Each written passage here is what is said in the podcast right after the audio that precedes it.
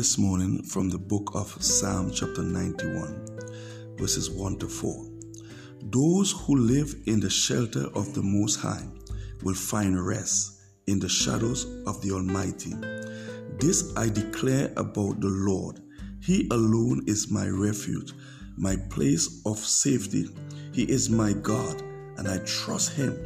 For He will rescue you from every trap and protect you from every deadly disease.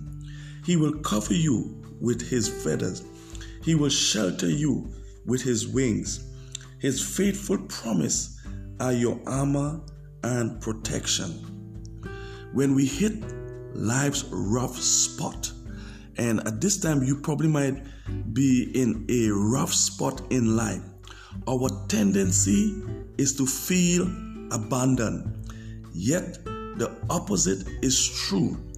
At that very moment, we are more than ever the object of God's love and concern.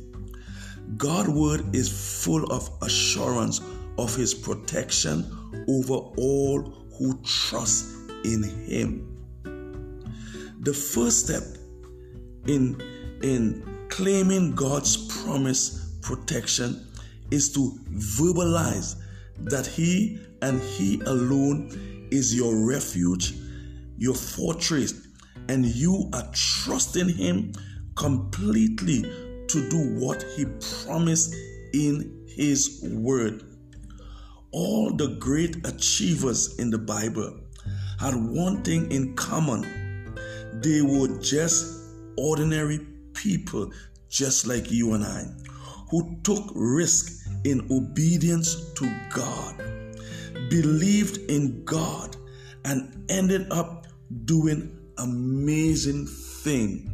They were ordinary people just like you and I, but they they took risk of obedience to trust God, believe in him and ended up doing amazing thing.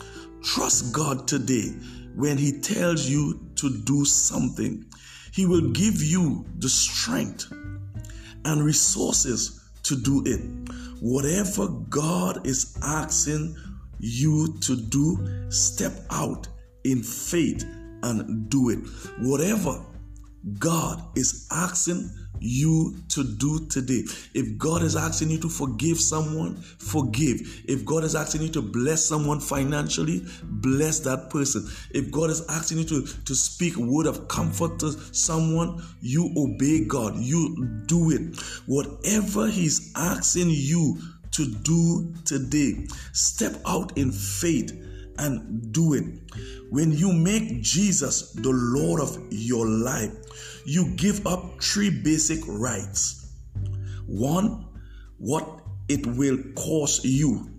Two, where it will take you. And the third, the extent to which it will change you. God is not trying to cramp your style or make you make your life hard.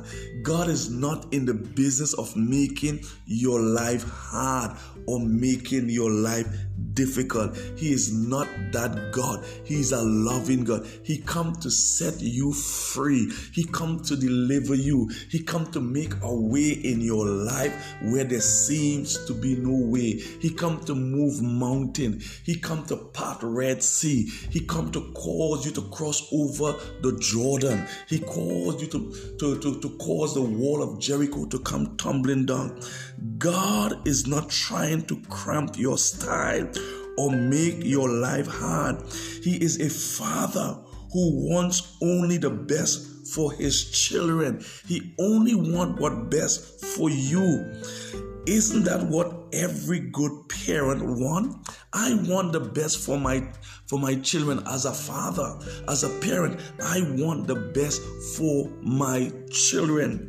So when you and I walk in obedience to God, the only thing that God will give us is the best. When you walk in obedience with God, God best is what you will receive. So this morning, Trust God. Depend on God. Look unto Him. He is the author and finisher of your faith. Have a blessed, productive, and successful day today.